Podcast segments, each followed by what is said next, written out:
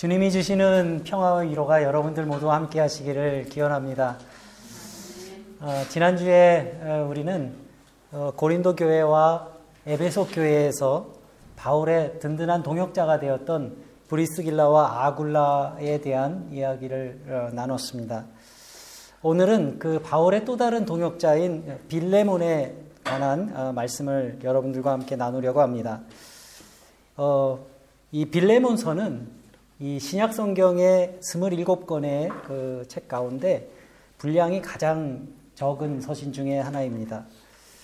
그리고 그 내용을 살펴보면 어, 아주 지극히 개인적인 그런 내용의 편지라는 것도 우리가 알 수가 있습니다. 그럼에도 불구하고 이 빌레몬서가 신약 성경에 이렇게 포함된 것은 어, 그럴 만한 충분한 이유가 있었을 겁니다. 이 빌레몬서는 어, 바울 사도가 감옥에 갇혀 있을 때 쓴 편지입니다. 이게 바울은 어, 가이사라에서 감옥에 갇혔었고 또 에베소에서도 감옥에 갇힌 적이 있고 또 로마에서 어, 감옥에 갇힌 적이 있는데 예, 어느 감옥에 갇혀 있을 때 쓴 편지인지는 확인할 길이 없지만 우리가 어, 이 바울의 서신에서 확인할 수 있는 것이 한 가지는 바울 사도는 감옥에 갇혀 있을 때도 내일 내가 어떻게 될지 나의 어떤 미래에 대한 그런 불확실성에 대한 염려보다는 주님의 교회가 더욱 든든히 세워져 가는 일에 어, 염려와 그리고 모든 생각의 마음이 집중되어 있다는 사실입니다.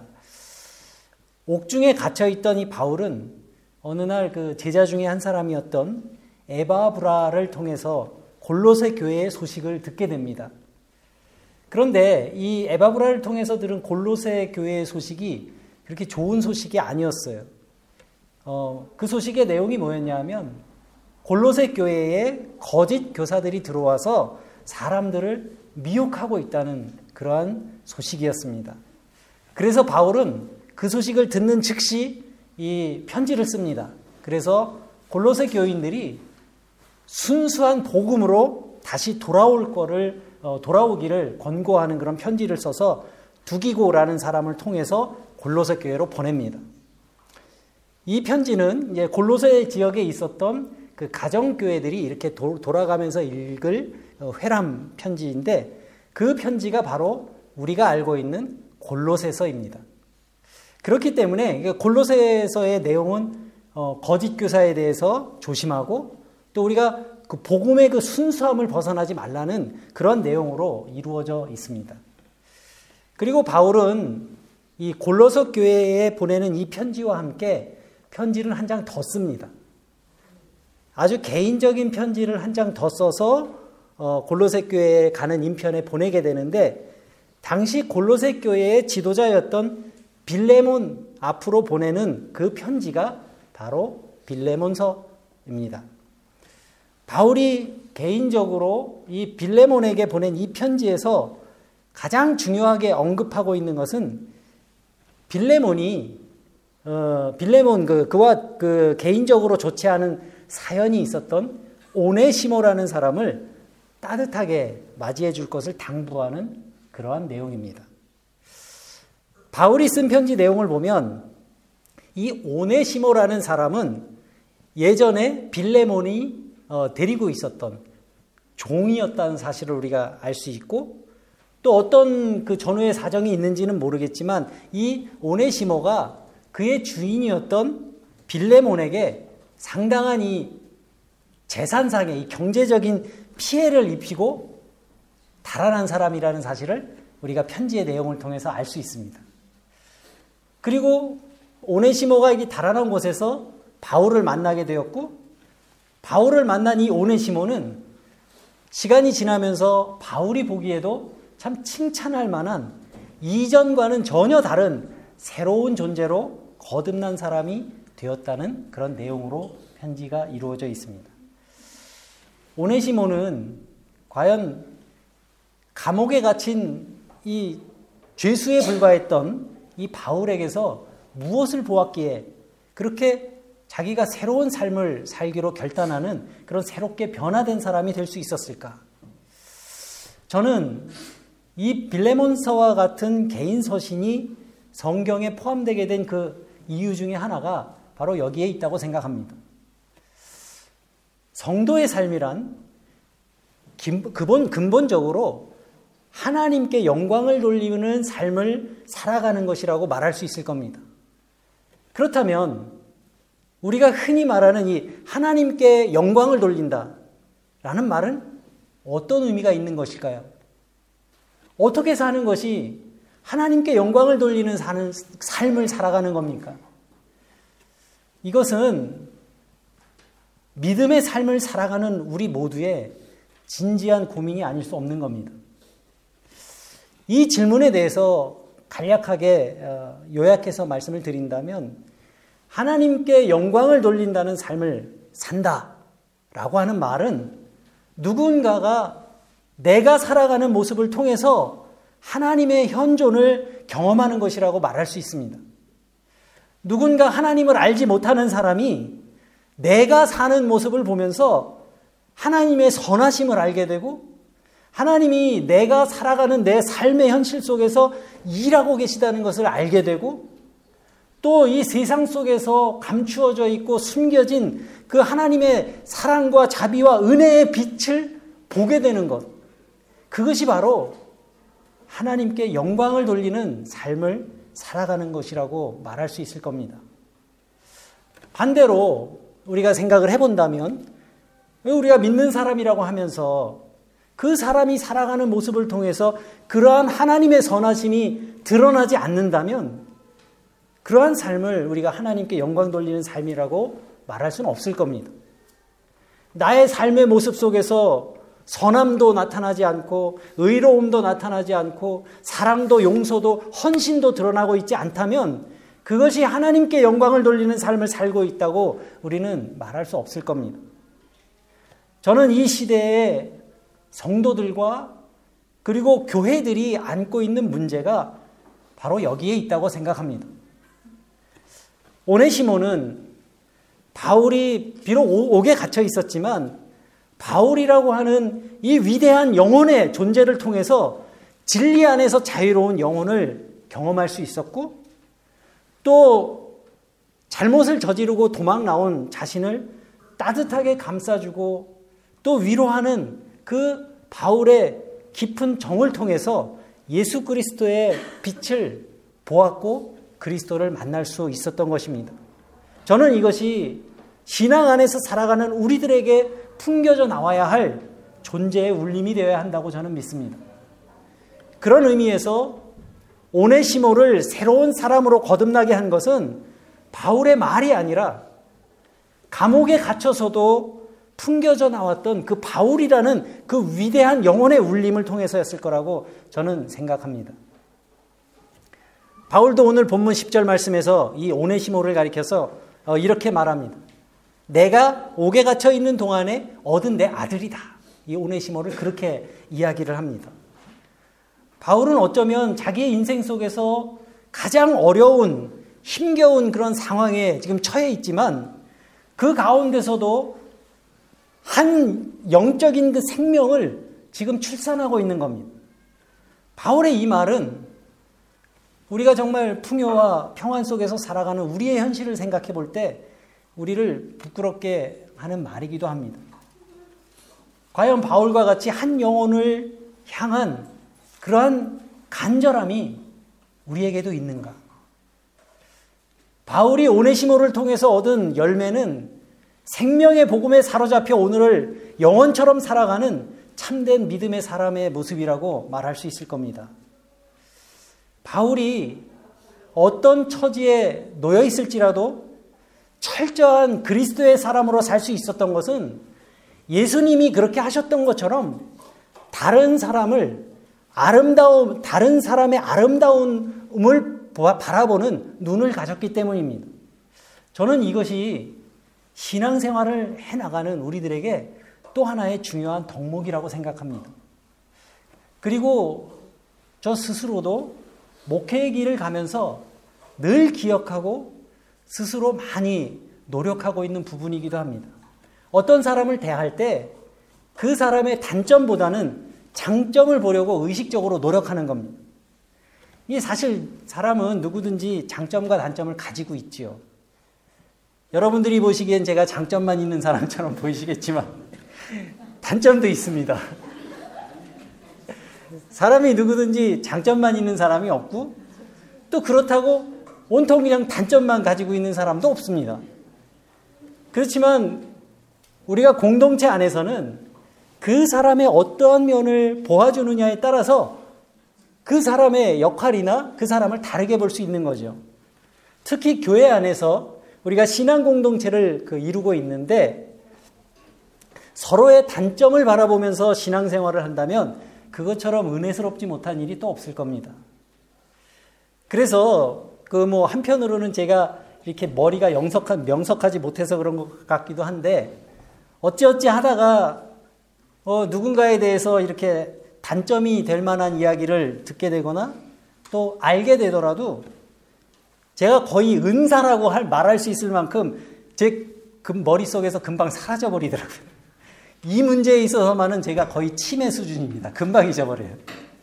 제가 무슨 얘기를 들어도 그런 얘기는 금방 잊혀지고 오히려 그 사람의 장점에 대해서 골똘히 생각해보고 그 사람이 지니고 있는 그 장점이 우리의 공동체를 위해서 사용되어지기를 또 기도하기도 합니다. 그래야 그 사람을 대할 때 어떤 편견을 가지고 대하지 않을 수 있기 때문입니다. 빌레몬서는 개인적인 편지이기 때문에 어, 아주 짧습니다. 불과 한 장밖에 안 돼요. 그런데 이 편지를 읽어보면 빌레몬을 향한 바울의 애정이 얼마나 깊은지 그것을 느낄 수가 있습니다. 4절에서 바울이 그래서 이렇게 이야기합니다. 인사합니다. 나는 기도, 기도할 때마다 그대를 기억하면서 언제나 나의 하나님께 감사드린다. 이것은 바울이 그냥 그 상투적으로 하는 인사말이 아닙니다. 지금 감옥에 갇혀 있는 바울이 할 수 있는 일이라고는 자기를 찾아오는 사람들을 만나주고 또 교회에 생긴 여러 가지 어려운 문제들을 해결하기 위해서 편지를 쓰고 또 그 감옥 안에서 기도하는 것 어, 위에는 달리 할 일이 없었을 겁니다. 그렇기 때문에 바울은 그리운 사람들의 얼굴을 하나하나 떠올리면서 그들을 위해 기도했을 겁니다. 목회자가 교우들 한 사람 한 사람, 또 한 가정 한 가정을 생각하면서 기도하는데 누군가를 떠올리면서 기도할 때 감사의 기도를 드릴 수 있다는 것은 참, 정말 행복한 일이 아닐 수 없습니다. 주님과 교통하는 그 시간, 비록 몸은 멀리 떨어져 있을지라도 하나님의 현존 안에서 살아가는 사람들의 그러한 친밀한 영적인 교제는 바울에게도 큰 기쁨과 위로가 되었을 겁니다. 우리가 지척에 살면서도 마음은 천리인 사람들이 많은 세상에서 살고 있기 때문에 바울과 빌레몬의 이러한 친밀한 영적인 교제가 참으로 아름답게 느껴집니다. 바울 사도는 무엇보다도 빌레몬이 믿음과 사랑에 있어서 다른 사람들에게 좋은 본보기가 되고 있다는 소식을 듣게 된 것을 매우 기뻐합니다. 빌레몬의 그러한 삶이 바울에게는 기쁨이요 위로가 되었던 겁니다. 자신의 수고가 헛되지 않았기 때문입니다. 그런데 7절의 말씀이 어, 이 성경마다 조금씩 다른 느낌으로 어, 번역되어 있는데요. 우리가 가지고 있는 이 개혁 개정 성경에서는 성도들의 마음이 너로 말미암아 평안함을 얻었으니 이렇게 번역을 했는데 어, 독일어 성경을 제가 한번 보니까 이, 이 문장에서 에어크비켄이라고 하는 단어를 사용했습니다. 이 단어는 어떤 뉘앙스를 갖고 있는 단어냐 하면 뭔가 이렇게 원기를 북돋아주는 것, 생기를 넣어주는 그러한 뜻이 에어크비켄이라고 하는 단어입니다. 그러니까 빌레몬은 다른 교우들에게 평안을 주고 또 새로운 기운을 북돋아주는 사람이었던 겁니다. 그렇습니다. 성도는 누군가 지친 마음을 지니고 있는 사람들에게 생기를 불어넣어주는 사람이 되어가는 것이 바로 성도라고 저는 생각합니다. 누군가에게 새 마음을 심어주는 사람이라는 이 말이 너무나 좋습니다.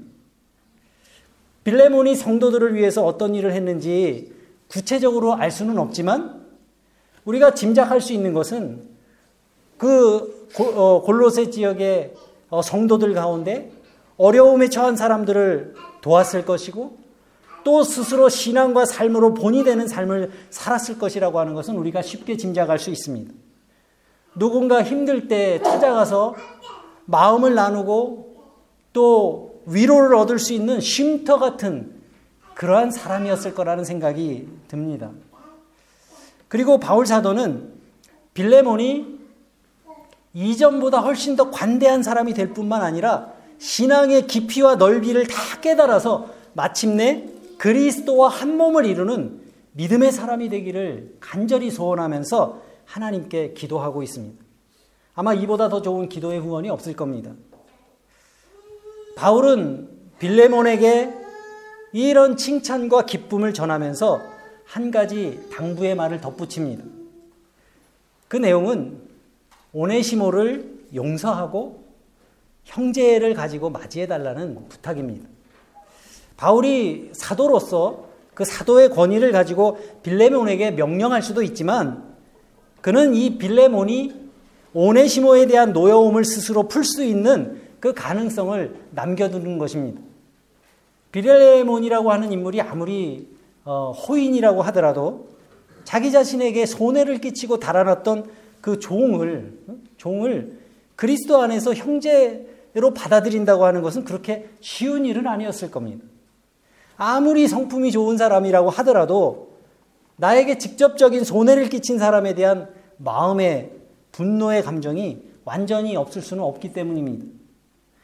바울도 그러한 이러한 상황을 잘 이해하고 있습니다. 그렇지만 이 오네시모의 문제를 잘 풀어내는 것은 빌레몬에게 어, 아주 중요한 신앙적인 도전이 될 것이라고 하는 것을 바울이 꿰뚫어 보고 있었던 겁니다. 누군가를 생각할 때 일어나는 분노와 미움을 씻어내고 그 사람을 그리스도 안에 한 형제로 받아들일 수 있기까지 빌레몬은 굉장히 많은 마음의 갈등을 겪어야 했을 겁니다. 그런 의미에서 진정한 리더십은 자기의 나의 생각과 다른 사람에게 나의 생각을 다른 사람에게 강요하지 않는 것에서 출발합니다. 그리고 좋은 지도자는 다른 사람보다 앞서가는 사람이 아니라 발걸음이 더딘 사람을 좀 기다려주기도 하고 또 함께 목표를 향해서 나아가는 그러한 리더십을 갖춘 사람이 좋은 지도자라고 할 수 있을 겁니다. 그런 의미에서 바울이 빌레몬에, 빌레몬에게 하는 당부는 사도로서 권위를 가지고 내리는 명령이 아니라 믿음의 형제로서 동역자로서 빌레몬에게 보내는 권면이라고 우리가 이해할 수 있을 겁니다. 하나님께서도 인간을 강제하지 않으시죠. 인간에게 자유의지를 주시고 또 어떤 일을 감당할 수 있는 능력을 주시고 기다리시는 분이 하나님이십니다. 그리고 예수님께서는 요한계시록의 말씀처럼 문 밖에 서서 두드리시지만 그 문을 부시고 들어오시는 분은 아닙니다. 이것이 주님의 사랑법입니다. 바울 사도는 편지에서 이 오네시모가 얼마나 자기 자신에게 중요한 사람이 되었는지 말하고 있습니다. 빌레몬에게 손해를 끼치고 달아났을 때 이 오네시모는 무익한 사람이었습니다. 그렇게 표현하고 있습니다. 하지만 이제는 유익한 사람이 되었다. 바울이 이렇게 말하고 있습니다. 근데 우리가 이 무익한 사람과 유익한 사람이라는 이 말을 잘 이해해야 됩니다. 이게 한국말로는 그 뉘앙스가 잘 전해지지가 않는데 이 그리스어 원문으로는 어, 뉘앙스가 완전히 다릅니다. 제가 말해 볼까요? 아흐레스톤이 유흐레스톤이 되었다. 이 어, 단어가 그렇게 어, 그렇게 사용이 됩니다. 바울이 이렇게 표현한 것은 이유가 있습니다. 이 오네시모라는 이름이 가지고 있는 뜻이 있어요. 그 뜻이 뭐냐면 무익한 자라는 뜻이에요. 이 아마도 그 이 오네시모라는 그 이름을 그 부모가 지어주지는 않았을 겁니다. 어떤 부모라도 이제 막 태어나면 어 뭐 율 이렇게 그 예쁜 이름을 어 지어주지 이렇게 무익한 무익한 사람이라는 이름을 지어주지는 않았을 겁니다. 아마도 이 오네시모가 살면서 그를 종으로 부리던 사람들이 붙여준 별명 같은 걸 거였을, 어, 것이었을 겁니다. 아무튼 우리가 자세한 사정은 알 수 없지만 바울은 이 오네시모가 주님 안에서 변화돼서 새로운 존재가 되어, 되었다는 뜻에서 지금 어, word play를 하고 있는 겁니다. 오늘 그 우리 에, 성경 봉독해준 이 태식 유태식 군이 어, 성이 유 씨예요. 예, 한국에서 축구를 할 때 그날 컨디션이 안 좋아가지고 잘 못하면 그 친구들이 그랬답니다. 너 오늘 무태식이야. 어? 좀 잘하면 어, 유태식이라고 부르고 무태식이 유태식이 되었다. 이렇게 이야기를 한답니다. 이런 느낌의 그 언어 유희인 거죠. 그래서 어, 요즘 이제 유행하는 말로 하면 아재 개그인 겁니다. 사도 바울이 이 아재 개그의 어, 시조예요. 원조입니다. 그러한 느낌의 지금 어, 어, 말을 빌레몬에게 하고 있는 겁니다. 예전에는 무익한 자였지만 이제는 유익한 자가 되었다. 예전에는 무태식이었지만 지금은 유태식이 되었다. 이런 지금 어, word play를 지금 하고 있는 겁니다. 아무튼 이 오네시모에 대한 바울의 애정은 이 12절 말씀에도 잘 표현되어 있는데 12절에서 그렇게 말합니다. 그는 나의 신복이다. 이렇게 이야기합니다. 이 개혁개정 성경의 이 번역이 이게 잘 이해가 안 돼서 저는 독일어 성경을 찾아봤더니 mein Eigenherz 라고 독일 성경에 어, 번역이 되어 있어요. 그 말을 그대로 옮기면, 그러니까 직역을 하면 그는 내 마음 같은 사람이라는 뜻입니다. 내 마음 같은 사람이다. 그리고 메시지 성경을 보니까 그는 나의 오른팔 같은 사람이다. 이렇게 번역하기도 합니다. 바울이 오네시모를 이렇게 표현한 것은 정말 대단한 칭찬이 아닐 수 없습니다. 예전에는 남에게 다른 사람에게 손해를 끼치며 살던 사람이 이제는 바울에게 없어서는 안 될 꼭 필요한 존재가 되었다는 그런 이야기이기 때문입니다. 하지만 바울은 그를 자기 곁에 잡아두지 않습니다. 아직 오네시모가 풀어야 할 과제가 남아있기 때문이에요.